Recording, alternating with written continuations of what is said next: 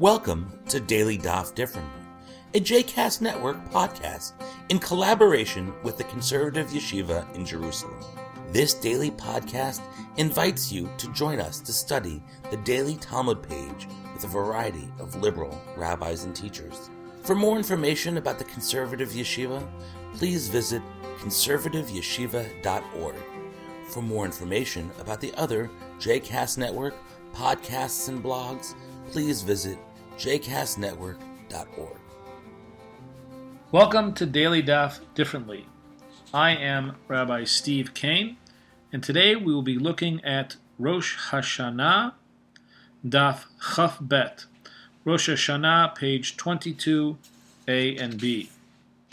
It is the uh, end of chapter 1 and the beginning of chapter 2 in Masechet Rosh Hashanah.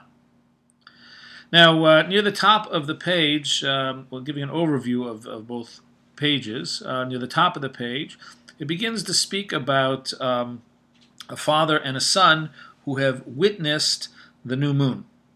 And um, normally speaking, when uh, you have relatives, close relatives, they are not allowed to come and give testimony together. One can, or the other can, but they can't give joint testimony. So the beginning Mishnah actually mentions that um, in the case of testifying that the new moon has come, uh, according to Rabbi Shimon, they actually can testify that they have seen a new moon. They can come together and testify to this. Uh, ultimately, the conclusion of the uh, of the Gemara is going to be that um, that Rabbi Shimon is accepted that um, that his point of view is halacha.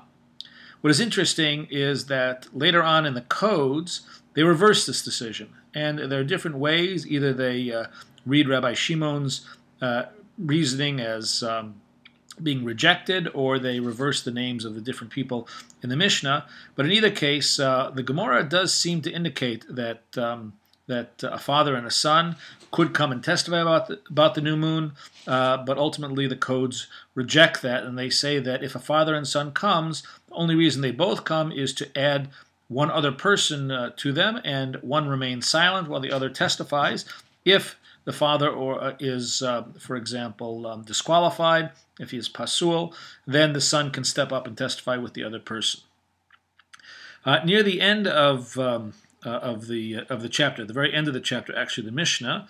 Um, it then picks up on what happens if um, if someone is uh, um, uh, how who else is disqualified rather from from testifying, and it lists four different um, kinds of people who are disqualified. Uh, one is a misachek bekubiyah, a dice player. A second is one who is malveh berivit, uh, one who lends with interest. Uh, the third one who is disqualified is mafricheyonim, one who races doves. And the fourth is sochare shvi'it, people who sell produce during the Shemitah, during the sabbatical year. Now, what do all four of these uh, people have in common? All four of them are stealing in a certain sense, um, and therefore they're dishonest and not to be believed. So, a dice player, well, when you gamble, a dice player uh, feels that he's going to win. Um, and therefore, in a sense, they're stealing money every time that they win, or when they lose, money is being stolen from them. The Torah, of course, forbids lending at interest. So if you lend at interest, uh, it is money that you have stolen. Dove racers, there's different um, questions as to what exactly a dove racer might do, but it seems to be something like um, like gambling, like the dice player was. And finally, the um, Sochare Shvi'it, person who sells during the uh, sabbatical year, uh, what they're doing, they're forbidden. You are forbidden from um, from working the land and selling it. Uh, you just eat what grows of its own, uh, and therefore, there too, you are stealing um, from the land if you take it and uh, don't just keep it for yourself, but try to sell it. So all of those people are disqualified from testifying uh, because they're they're not trustworthy.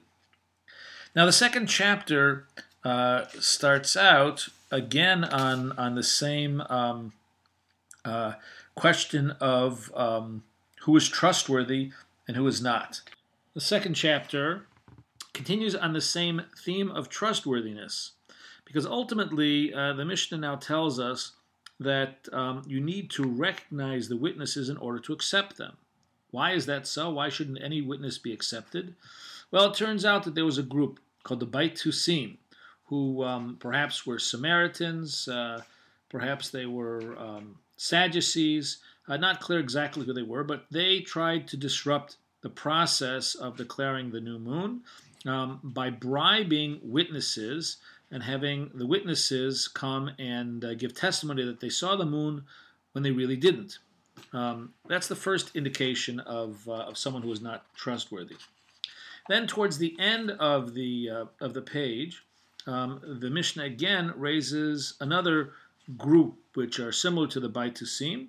Um, they're called Kutim, and uh, in this case, when once the um, once the new moon had been, once the new month had been declared, once witnessing had taken place, the original way that they would make it known to um, everyone in the land of Israel and then out to the diaspora was to light fires on top of mountains. That was a fairly quick way to let people know. But what happened was that a group called the Kutim would uh, would come along and light fires at the wrong time and confuse people. So you have both of these groups, the Baitusim and the Kutim, who are not to be trusted because uh, they're um, uh, what they wished to do was to undermine rabbinic authority.